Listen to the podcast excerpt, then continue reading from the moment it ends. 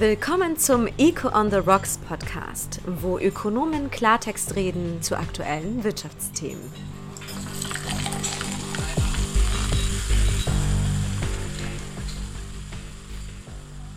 Wirtschaftspolitik einmal anders diskutiert und analysiert. Liebe Podcast-Freunde, willkommen zu einer neuen Folge von unserem ökonomischen Feierabend-Podcast bei einem Glas Wein, Eco on the Rocks.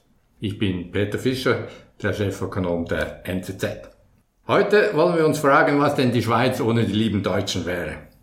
Unser einziger Deutscher in der üblichen Echo on the Rocks Runde ist Michael Gramp, der Chefökonom von Deloitte. Leider hat er gerade der Schweiz den Rücken gekehrt und sitzt ferienhalber, glaube ich, in Riga fest. Aber wir wollen natürlich nicht auf ihn verzichten und versuchen ihn deshalb hier zuzuschalten. Michael, hörst du mich? Ja, ich höre euch hervorragend und auch ein Grüezi zurück oder fast passender zum Thema mit meinen deutsch-bayerischen Wurzeln ein Servus aus dem wunderschönen Riga oder wie die Letten sagen, Zweiki für Hallo.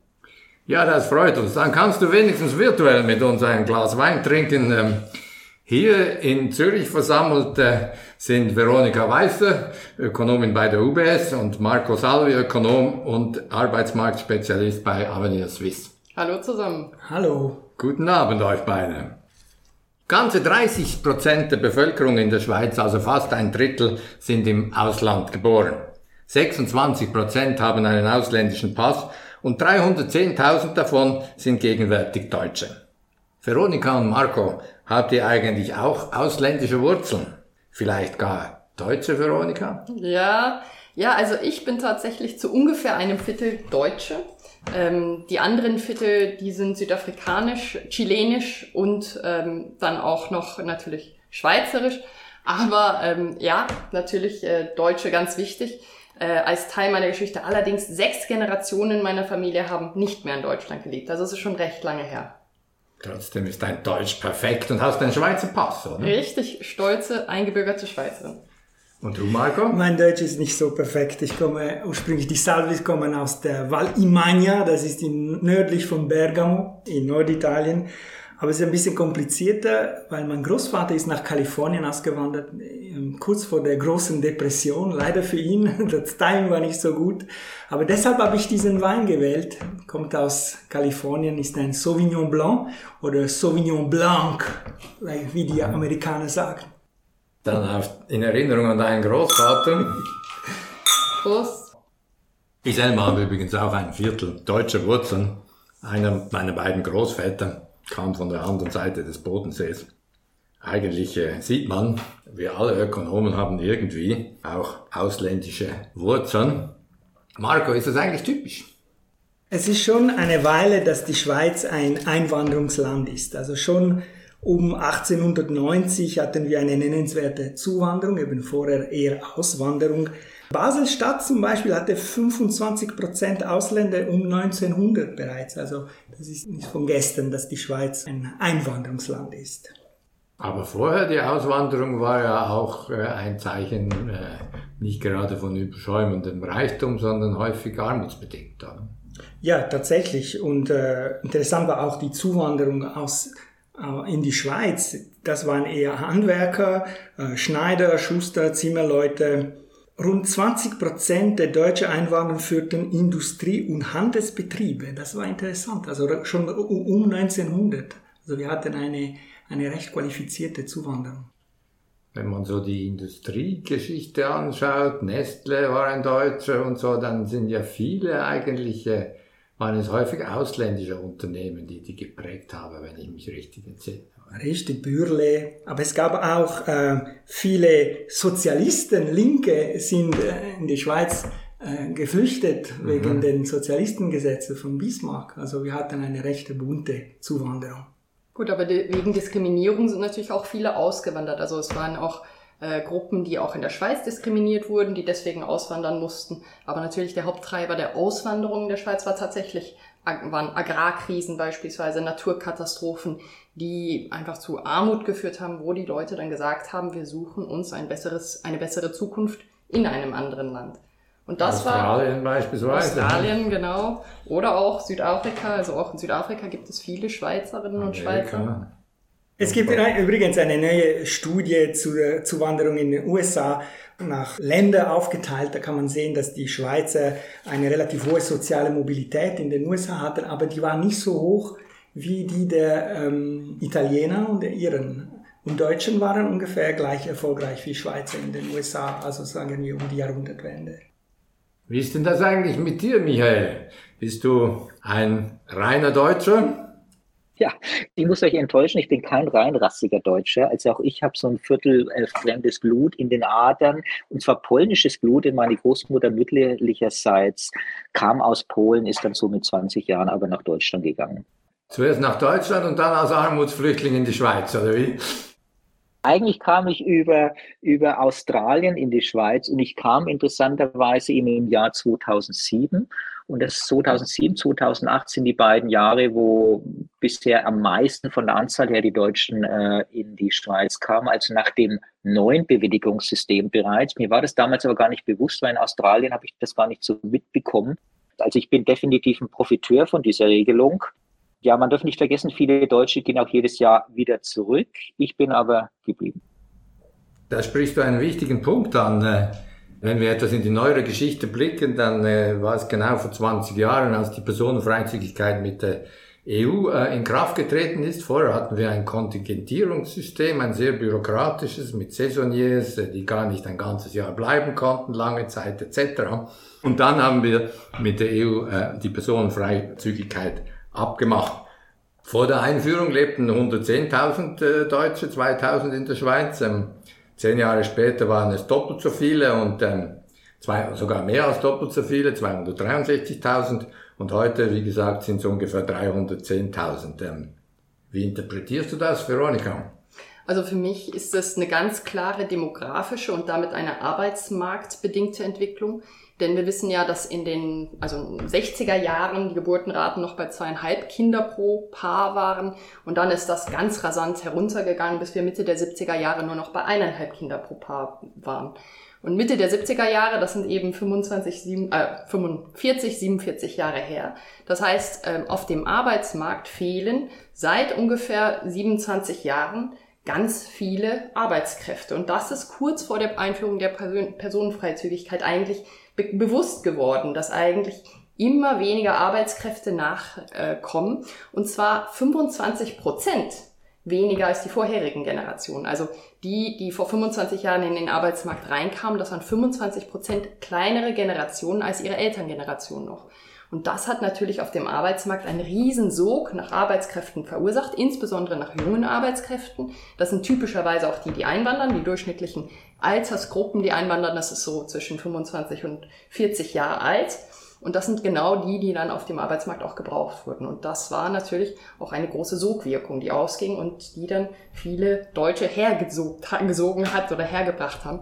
Und ich glaube, gerade auf dem Arbeitsmarkt ist einfach die Sprache ein Riesenvorteil. Und da war es äh, ja durchaus für den Schweizer Arbeitsmarkt sehr angenehm, diese Deutschen herholen zu können. Dann gab es eben weniger Ex-Jugoslawen, die gewisse Jobs gemacht haben, äh, weniger skandinavischen äh, Krankenschwestern, sondern das waren dann die ostdeutschen Krankenschwestern oder auch die deutschen Handwerker, die dann teilweise gekommen sind, äh, deutsche Ärzte, sehr, sehr viele natürlich im Gesundheitswesen.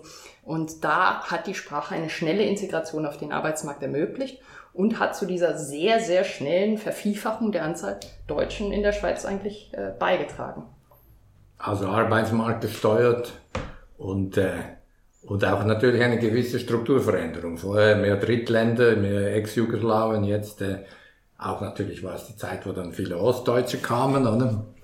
Allerdings muss man sagen, dass natürlich auch heute ganz viele dieser Deutschen auch wieder zurückgehen. Also in den äh, Arbeitsmärkten dieser Länder, also gerade auch in Deutschland, fehlen heute massiv Arbeitskräfte.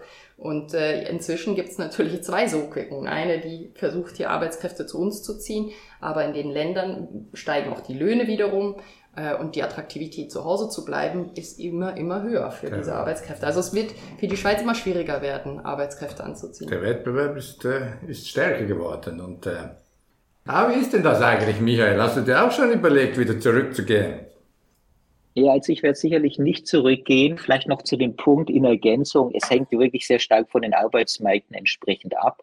Und zu der, in der ersten großen Welle 2007, 2008 waren die Arbeitsmarktsituationen in Deutschland ja eher schlecht. Deswegen auch haben verstärkt Deutsche im Ausland nach Jobs gesucht. Dann kamen natürlich noch Lohnunterschiede hinzu, vor allen Dingen im Gesundheitswesen. Man kann in der Schweiz doch um einiges mehr verdienen als im deutschen Gesundheitswesen.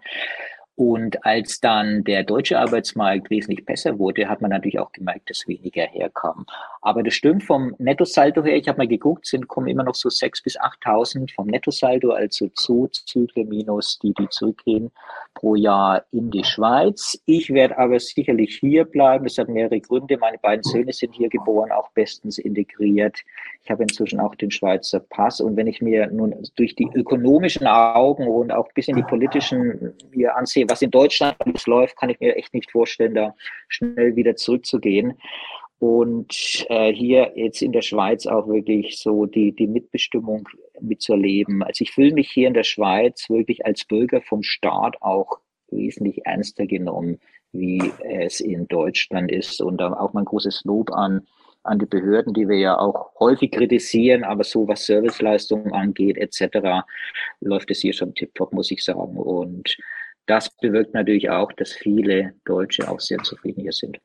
Ein Ökonom, der die Bürokratie in der Schweiz lobt, das ist ja doch ein besonderer Anlass heute Abend. Was auffällt, ist ja doch, ich meine, du, Michael, Veronika, ähm, ihr beide habt doktoriert, seid ausgezeichnet ausgebildet, äh, hingewandert. Ist das, äh, ist das typisch für die Einwanderung äh, in die Schweiz, Marco? Ja, ich glaube, Veronika und Michael sind ein Paradebeispiel der neuen Zuwanderung.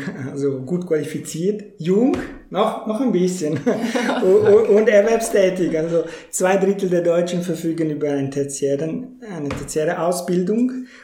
Also ich glaube, das ist typisch. Auf der anderen Seite, die, wenn man schaut, die Einwanderung in die Schweiz ist bipolar. Also wir haben auf der einen Seite eine, eine große Mehrheit von Hochqualifizierten, aber wir haben auch relativ viele Niedrigqualifizierten, was die äh, nicht unbedingt vom gleichen Land kommen. Oder? Nicht unbedingt vom gleichen Land kommen und das variiert je nach Konjunktur. Oder wir hatten eben in den 2000er Jahren eher äh, Zuwanderung aus dem äh, Norden, Hochqualifizierten, Frankreich und dann in der, in der Krise um 2013 äh, aus dem Süden und jetzt ist es ausgeglichen, wie du vorher erwähnt hast, Peter. Ich glaube, eben, das liegt an unserem Bildungssystem. Unser Bildungssystem in der Schweiz hat diese Mitte, das ist die Lehre. Es gibt keine entsprechende Qualifikation im Ausland deshalb importieren wir eher äh, Hochqualifizierten und Niedrigqualifizierten, weil diese Qualifikationen so nicht, es nicht gibt im Ausland. Die Frage, die sich natürlich ökonomisch stellt, ist, äh, wenn etwa die Hälfte der Portugiesen sind niedrig qualifiziert und so, verzögert das nicht den Strukturwandel? Also man muss sagen, dass der, Saldo, Wanderungssaldo mit Portugal ist negativ ne, seit ein, einigen Jahren. Also ich, es ist nicht so, so einfach. Eben diese Lohnunterschiede, die du erwähnt hast, die sind, die sind, äh, die bestehen immer noch zwischen den Ländern in Trotzdem Europa. Trotz, trotz Niederlassungsfreiheit und Personenfreizügigkeit, also diese äh, Differenzen gleichen sich nicht so schnell aus. Na gut, also wenn jetzt die Deutschen ja ausgesprochen gut qualifiziert sind, du sagst, zwei Drittel sind hochqualifiziert und äh, das sind ja auch Leute, die äh, jung sind, die eine höhere Erwerbsquote haben als die Schweizer. Das müsste doch eigentlich für den Schweizer Staat ein ausgezeichnetes Geschäft sein, oder nicht, Veronika oder Marco? Ja, also wir haben das auch mal analysiert und wir haben das wirklich als Brain Drain bezeichnet, den wir eigentlich ähm, zu unserem Vorteil wandeln und in einen Brain Gain eigentlich umwandeln. Also die Schweiz profitiert hier von den Bildungssystemen des Auslandes. Bekanntlich kostet die Ausbildung von Kindern, von Jugendlichen, von jungen Erwachsenen sehr viel Geld. Und es ist natürlich für einen Staat optimal, die Leute dann zu importieren, wenn die ihre Ausbildung gerade abgeschlossen haben. Und wenn die dann auch noch die Landessprache sprechen oder eine der Landessprachen, dann ist das ein absoluter äh, Wirtschaftsvorteil, äh, wenn man diese Kosten nicht auf sich nehmen muss und dann aber gerade Steuerzahler bekommt, die auch noch Vollzeit erwerbstätig sind und dann noch Kinder großziehen, Ähm, das ist dann also wirklich ein Riesenvorteil. Und das hängt natürlich auch mit den ganzen Sozialsystemen zusammen. Also wir wissen, dass zum Beispiel ähm, bei der AHV, wenn wir nicht die Personenfreizügigkeit gehabt hätten, dann wäre der AHV-Ausgleichsfonds, von dem wir erwarten, dass er ohne Reform in den 30er Jahren, also in weniger als 10 Jahren leer sein wird und die Renten werden dann nicht mehr bezahlt werden können, wenn wir keine Reform haben. Wenn wir die Personenfreizügigkeit vor 20 Jahren nicht gehabt hätten, dann hätten wir diese Situation schon vor ungefähr fünf oder sechs Jahren gehabt. Also die Einwanderung hat massivst dazu beigetragen, dass die Sozialsysteme besser finanziert sind heute. Und ähm, das ist natürlich, äh, das geht nicht nur für die AHV, das geht auch für die, die Steuersituation. Wenn man viele Leute hat, die arbeiten, Steuern zahlen, dann können die Steuersätze tief bleiben. Ähm, wenn man natürlich auch im Gesundheitswesen viele Junge hat, die die Beiträge zahlen, aber nichts kosten, weil sie noch jung sind. Also diese Einwanderer, diese jungen erwerbstätigen Einwanderer sind für die Schweiz äh, ein extremer Vorteil in den Sozialsystemen. Sie haben aber natürlich auch Nachteile. Das stimmt natürlich schon, oder? Aber um fair zu sein, ich meine, die die werden natürlich zahlen die jetzt viel mehr ein, als sie beziehen in der AV, aber irgendwann werden die auch zur AV-Bezüge, die werden ja irgendwann auch alt etc. Von dort her ist das Bild. Ist das wirklich so klar? Also es ist völlig richtig, was du sagst. Und zwar die AHV verspricht ja eigentlich jeder Generation, dass sie mehr beziehen darf, als sie einzahlen muss. Insofern auf den Durchschnitt Menschen gerechnet, der bezieht mehr, als er einzahlt. Und das gilt natürlich auch für die Ausländerinnen und Ausländer, sofern sie nicht mehr als den Durchschnitt verdienen. Sobald jetzt ein Ausländer, eine Ausländerin mehr als den Durchschnitt verdient, mehr als 150.000 insbesondere, dann sind sie Nettobeitragszahler. Und insbesondere ist es natürlich so, dass viele Ausländer wieder wegwandern und gar nicht so viel AHV dann bekommen. Insofern äh, profitieren die Systeme häufig von der Einwanderung. Aber es ist natürlich so, es ist vor allen Dingen eigentlich ein Aufschub der Herausforderungen in diesen Systemen. Also wir haben jetzt Einzahlenden, aber solange die Systeme mehr auszahlen, als sie einfordern an Einzahlungen, ist dann Problem ist es eigentlich äh, nur ein größeres Problem. Jetzt, was wir wissen, ist, dass auch ohne Einwanderung wir diese Probleme hätten. Es gibt uns ein bisschen mehr Zeit, die Anpassungen zu bringen, aber wie du sagst, gewissermaßen ist das eine Verzögerung der strukturellen Reformen, die wir machen müssten. Wo wir aber ganz klar sagen können, dass die Einwanderung ein Vorteil ist, ähm, das ist für die jungen Schweizerinnen und Schweizer. Weil wir wissen, äh, diese Sozialsysteme, insbesondere die AV, die wird auf den Rücken der Jungen saniert werden. Die Jungen werden das bezahlen, dass ihre Eltern nicht so viele Kinder hatten. Und wenn da mehr Köpfe sind, auf die diese Lasten verteilt werden, dann ist es pro Kopf eine geringere Sanierungslast, die bezahlt werden muss. Das heißt, praktisch der, die, die junge Ausländerin, gut qualifiziert, die reinkommt, die ist ein Vorteil für jeden jungen Schweizer und jede junge Schweizerin, weil diese Lasten dann auf mehr Köpfe verteilt werden. Ähm, aber natürlich muss die Sanierung überhaupt stattfinden. Also es müssen Reformen umgesetzt werden, die die AV, die die anderen Sozialsysteme, auch das Gesundheitswesen überhaupt nachhaltig machen. Also entlastet uns nicht äh, von der Notwendigkeit von Reformen im, im, genau. in der Altersvorsorge, gibt uns etwas Zeit. Erstaunlich allerdings, ich weiß nicht, ob du, Marco, noch etwas dazu sagen willst, ist die Arbeitslosigkeit ist etwas höher unter Einwanderern. Das stimmt, das liegt auch an der Verteilung zwischen den Branchen. Also die sind eher in Branchen tätig, die äh, zyklischer sind, die auch äh, Saisonalschwankungen haben, Bau zum Beispiel. Also das, äh, das ist, äh, aber es ist, eine, es ist eine Tatsache. Ich glaube, man, man muss am Schluss das relativ sehen. Also die Personenfreizügigkeit hat eine Verbesserung diese Fiskalbilanz, wenn man eine machen will. Ich kann darüber diskutieren, ob, der ob das Ziel der Zuwanderung die Maximierung der äh, Fiskalbilanz ist. Ne? Aber ich glaube, es gab eine, eine deutliche Verbesserung. Das ist am Schluss, was auch äh, zählt. Dann nehmen wir jetzt doch noch einen zweiten guten Schluck. Äh, Michael, du darfst äh, gerne virtuell mittrinken. Ähm, bevor wir zur entscheidenden Frage kommen, äh, ich habe hier einen deutschen Blauburgunder aus Würzburg mitgebracht. Man sieht, es gibt doch gewisse Unterschiede zwischen der Schweiz und Deutschland. Der Pinot Noir, der das ist, heißt Blauburgunder dort und die Flasche ist rund statt, äh, statt lang, aber ich glaube, es schmeckt trotzdem wie ein Pinot. Kommen wir also zur entscheidenden Frage. Jetzt haben wir da diskutiert und sind eigentlich zum Schluss gekommen, was wäre die Schweiz ohne Deutsche? Sie hätte echt Probleme. Aber sind sie jetzt gut oder schlecht? Ähm, Viele Leute sagen, kritisieren ja die Einwanderung. Ähm, es gibt immer wieder politisch große Widerstände gegen die Personenfreizügigkeit. Ähm, an was liegt das? Äh? Verdrängen die Deutschen vielleicht doch die Schweizer äh, von ihren Arbeitsplätzen, wie man ab und zu mal hört, dass man einen Deutschen genommen hat statt einen Schweizer? Oder drücken sie deren Löhne? Was weiß man da, Marco? Warum viele Leute so denken, was tatsächlich ist eine, das ist eine Tatsache, das, ist, das kann ich nicht leugnen. Das liegt tief in Menschen, denke ich.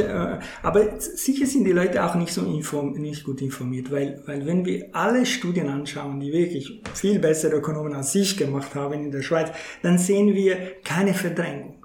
Weil was wir sehen ist interessant, es gibt eine komplementäre Beziehung zwischen Zugewanderten und Einheimischen. Und sogar die, die am meisten profitieren, sind die niedrig qualifizierten in der Schweiz, weil die werden, ihre Löhne wurden nach oben gezogen. Ich meine, wir, also ich als äh, Schweizer mit Universitätsabschluss, wir wurden eher konkurrenziert durch die Zuwanderung, die hochqualifizierte Zuwanderung, gegen die niedrigeren Qualifikationen, die tieferen Löhne, die haben von dieser komplementären Beziehung stark profitiert. Also das ist nicht der Lohnschutz, dass sie ihre Löhne nach oben gezogen hat, aber das ist eben diese, diese, diese Zuwanderung. Aber es ist ja schon interessant, oder? Es gibt zum Beispiel eine Studie, die untersucht hat, wie haben sich Unternehmen entwickelt in Grenzregionen, wo du sehr viele Zuwanderung hast, gegenüber denen, die eher wenig Zuwanderung hat. Und man sieht, diese Unternehmen haben sich viel dynamischer entwickelt als, äh, als die anderen, sind schneller gewachsen etc. Das heißt, die, die Einwanderung hat tendenziell tatsächlich das Wirtschaftswachstum auch über, überdurchschnittliche. Und deshalb haben wir immer noch diese Lohndifferenzen mit dem angrenzenden die, Ausland. Die sind nicht gering geworden, die sind, sind eher, haben eher zugenommen. Also das ist gerade aus diesem Effekt. Natürlich kann man immer streiten, wie hätte sich das Pro-Kopf-Einkommen entwickelt ohne Zuwanderung oder so. Aber der Tendenz, glaube ich, spricht sehr vieles für, für Komplementarität. Ich denke, eine Herausforderung ist sicher, dass das, was man, was negativer der Zuwanderung ist, sehr offensichtlich ist. Das sind vielleicht Staus auf Autobahnen oder Wohnungsmangel. Das sind Sachen, die man wirklich sehr sichtbar und sehr fassbar hat. Dass die, Die Handwerker aus der Grenzregion, die da die Schweizer Handwerker, konkurrieren vielleicht, oder? Das ja, scheint das, ja ein Problem. Das ist auch sehr sichtbar und, und irgendwie, das kann man so richtig spüren, oh, der hat einen Vertrag bekommen, den ich jetzt nicht bekommen habe. Die Vorteile hingegen, dass ein Unternehmen erfolgreich war, weil es die Arbeitskräfte finden konnte, mhm. weil es dynamische Arbeitskräfte bekommen hat, dass die Steuern nicht angestiegen sind, die Steuersätze, weil Arbeitskräfte genug da waren, die Steuern bezahlt haben, dass die AHV eben noch nicht ähm, die Renten nicht mehr bezahlen konnte. Das sind alles Sachen, die, die spürt man natürlich nicht. Da so. muss man Ökonom, um das zu sehen. Ne? Ja, aber ich denke, es gibt natürlich, wir müssen auch ehrlich sein, es gibt diese Nachteile. Es ist nicht so, dass äh, Migration umsonst ist. Sicher. Es geht sicher aber auch darum, wie kann man Migration für ein Land am besten gestalten. Und da finde ich jetzt persönlich, ist die Schweiz eigentlich sehr erfolgreich darin, ähm, ja, die Integration erfolgreich zu schaffen, auch die Integration der nächsten Generation sehr gut zu schaffen. Äh, wir sehen zum Beispiel, dass es nicht zu dieser Ghettoisierung kommt wie in vielen anderen Ländern. Und das würde ich sagen, ist eigentlich äh, so das ganz Wichtige auch, ist, dass man nicht nur äh, Migration hat, sondern dass man erfolgreich mit der Migration umgeht. Da auch die Schweiz ist ein Beispiel, wie man, wie man relativ viel Migration gut integrieren kann Fairerweise muss man sagen, es gibt natürlich Sprungkosten, oder? Also wenn die, die, Einwanderung zu schnell ist und dann die Infrastruktur überlastet etc., dann, dann kann man das spüren. Aber ich weiß nicht, ob man wirklich von Dichtestress sprechen kann. Ähm, jetzt herrscht wieder überall Fachkräftemangel, Personalmangel. Was würden wir denn machen, wenn wir keine Deutschen mehr hätten. Äh, was würden wir denn machen, wenn wir keine Personenfreizügigkeit hätten? Du, Michael, hast gesagt, du kamst, wärst auch ohne Personenfreizügigkeit gekommen. Stimmt das? Äh, ja, ich werde anknüpfen auch auf deine Frage und das, was eben gesagt wurde. Also ich glaube, es stimmt schon. Also eine Verdrängung sieht man eigentlich nicht und die Tatsache, dass wir jetzt rekordniedrige Arbeitslosenquote hat, belegt das, glaube ich auch. Aber die Behauptung, die hohe Zuwanderung sei gut und helfe den Arbeitskräftemangel zu dämpfen und sie ein Wohlstandstreiber ist, das sehe ich doch etwas differenzierter. Also die Zuwanderung hilft, offene Stellen zu besetzen, sie aber ja auch ähnlich viele neue Stellen und in Teilen ist das schon ein bisschen ein Perpetuum mobile. Und das schnellere Bevölkerungswachstum, das heißt ja mehr Konsum, Investitionen und es bringt eben Einheimischen nur begrenzten Nutzen, weil es eben Arbeit und Ressourcen verbraucht, die dann anderswo fehlen. Das, was gerade als Beispiel genannt wurde. Also die Kosten der Zuwanderung trägt eben die Allgemeinheit die Lebensqualität der Inländer wird eher negativ beeinflusst und das Melden spüren die Leute. Und ich glaube, es kommt vor allem zu der Verknappung und Ja, eine Verknappung und Verteuerung von nicht marktlich gehandelten Faktoren. Ne? Wohnraum, Boden, Energie, Umweltgüter, Ausbildungsplätze. Beispiel Boden. Also wer Verlierer der letzten Jahre sind die Mieter, Gewinner die Bootbesitzer. Und das sind, und da finde ich, will ich noch kurz eine, neue, eine Idee mit einbringen.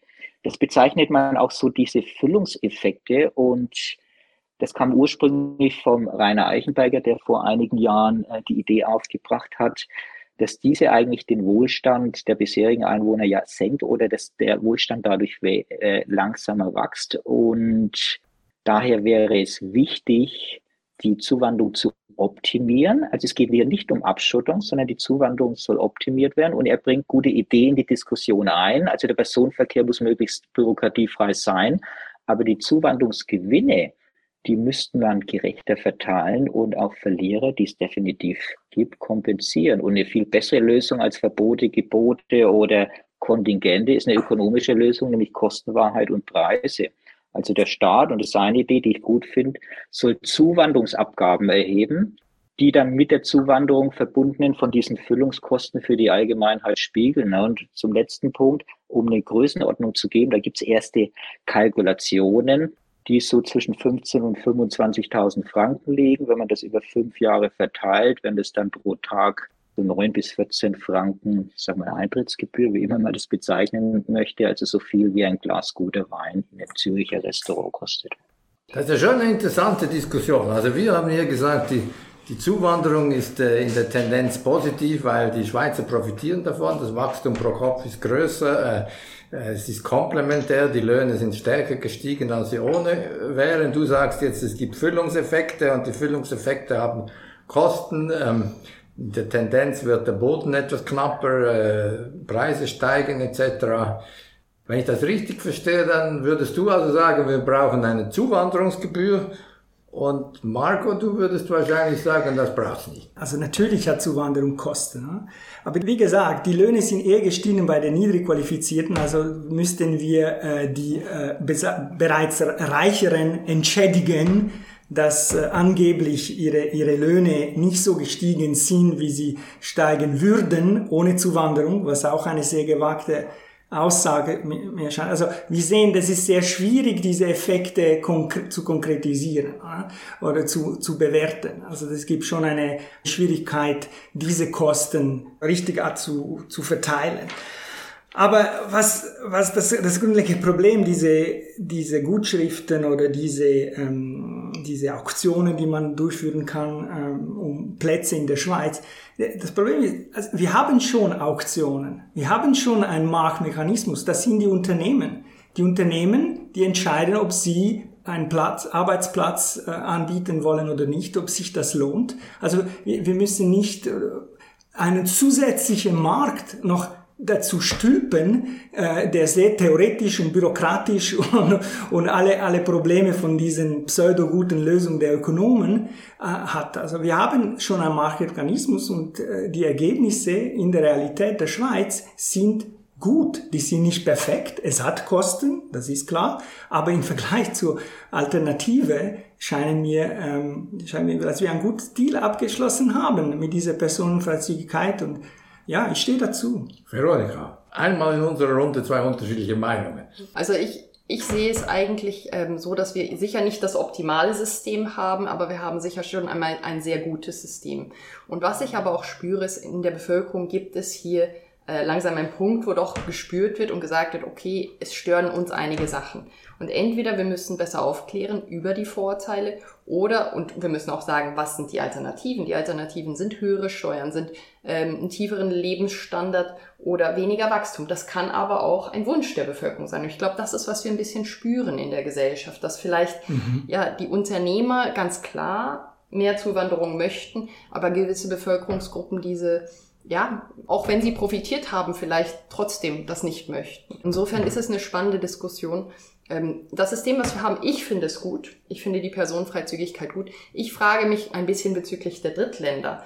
Warum sollten wir eigentlich nicht jemand von einem ganz anderen Land, der oder die hochqualifiziert ist, der oder die bereit ist, Amerika, ja, bereit ist, sehr schnell Deutsch zu lernen, oder man könnte das auch als Kriterium setzen, dass sie Deutsch, Italienisch oder Französisch können müssen.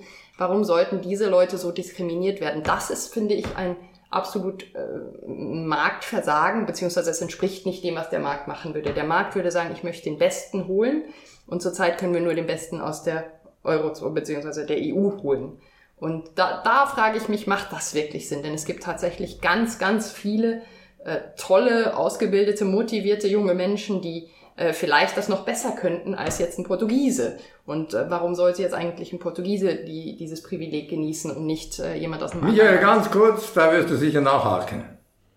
Ja, aber da gebe ich Veronika völlig recht. Haben wir vor einem Jahr auch eine große Studie gemacht. Da gibt es sicherlich Nachholbedarf bezüglich äh, dieser Drittländer, vor allen Dingen von den Prozessen her und so weiter. Unbedingt Optimierungsbedarf. Zu Marco noch ganz kurz. Ist es eben kein zweiter Markt, den wir hier überstülpen. Mit Abgaben wandern dadurch natürlich auch diejenigen zu, die davon besonders hohe Vorteile haben. Und somit wäre das auch noch eine effizientere Selektion und Steuerung über den Preis, vorausgesetzt man will das politisch.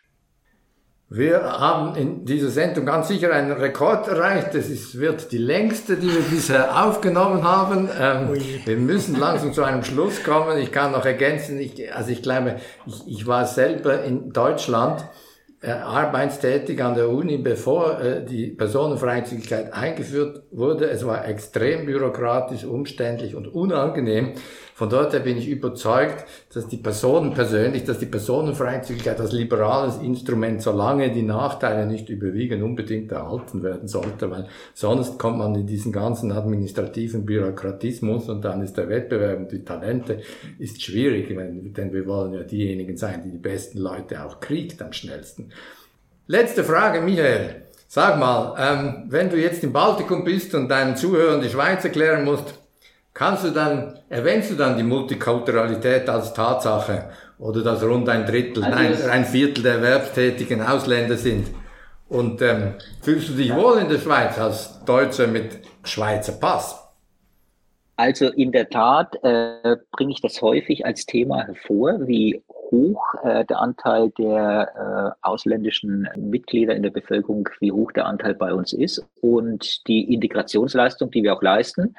Und die andere Frage kann ich dir ganz leicht beantworten. Seit Jahren sage ich eigentlich, wenn ich im Ausland bin, immer, ich bin Schweizer und nicht Deutscher. Und das zeigt eigentlich schon ganz gut, dass ich mich hier sehr, sehr wohl fühle und auch mich sehr identifiziere mit der Schweiz und äh, es auch sehr zu schätzen weiß, dass ich hier entsprechend leben darf.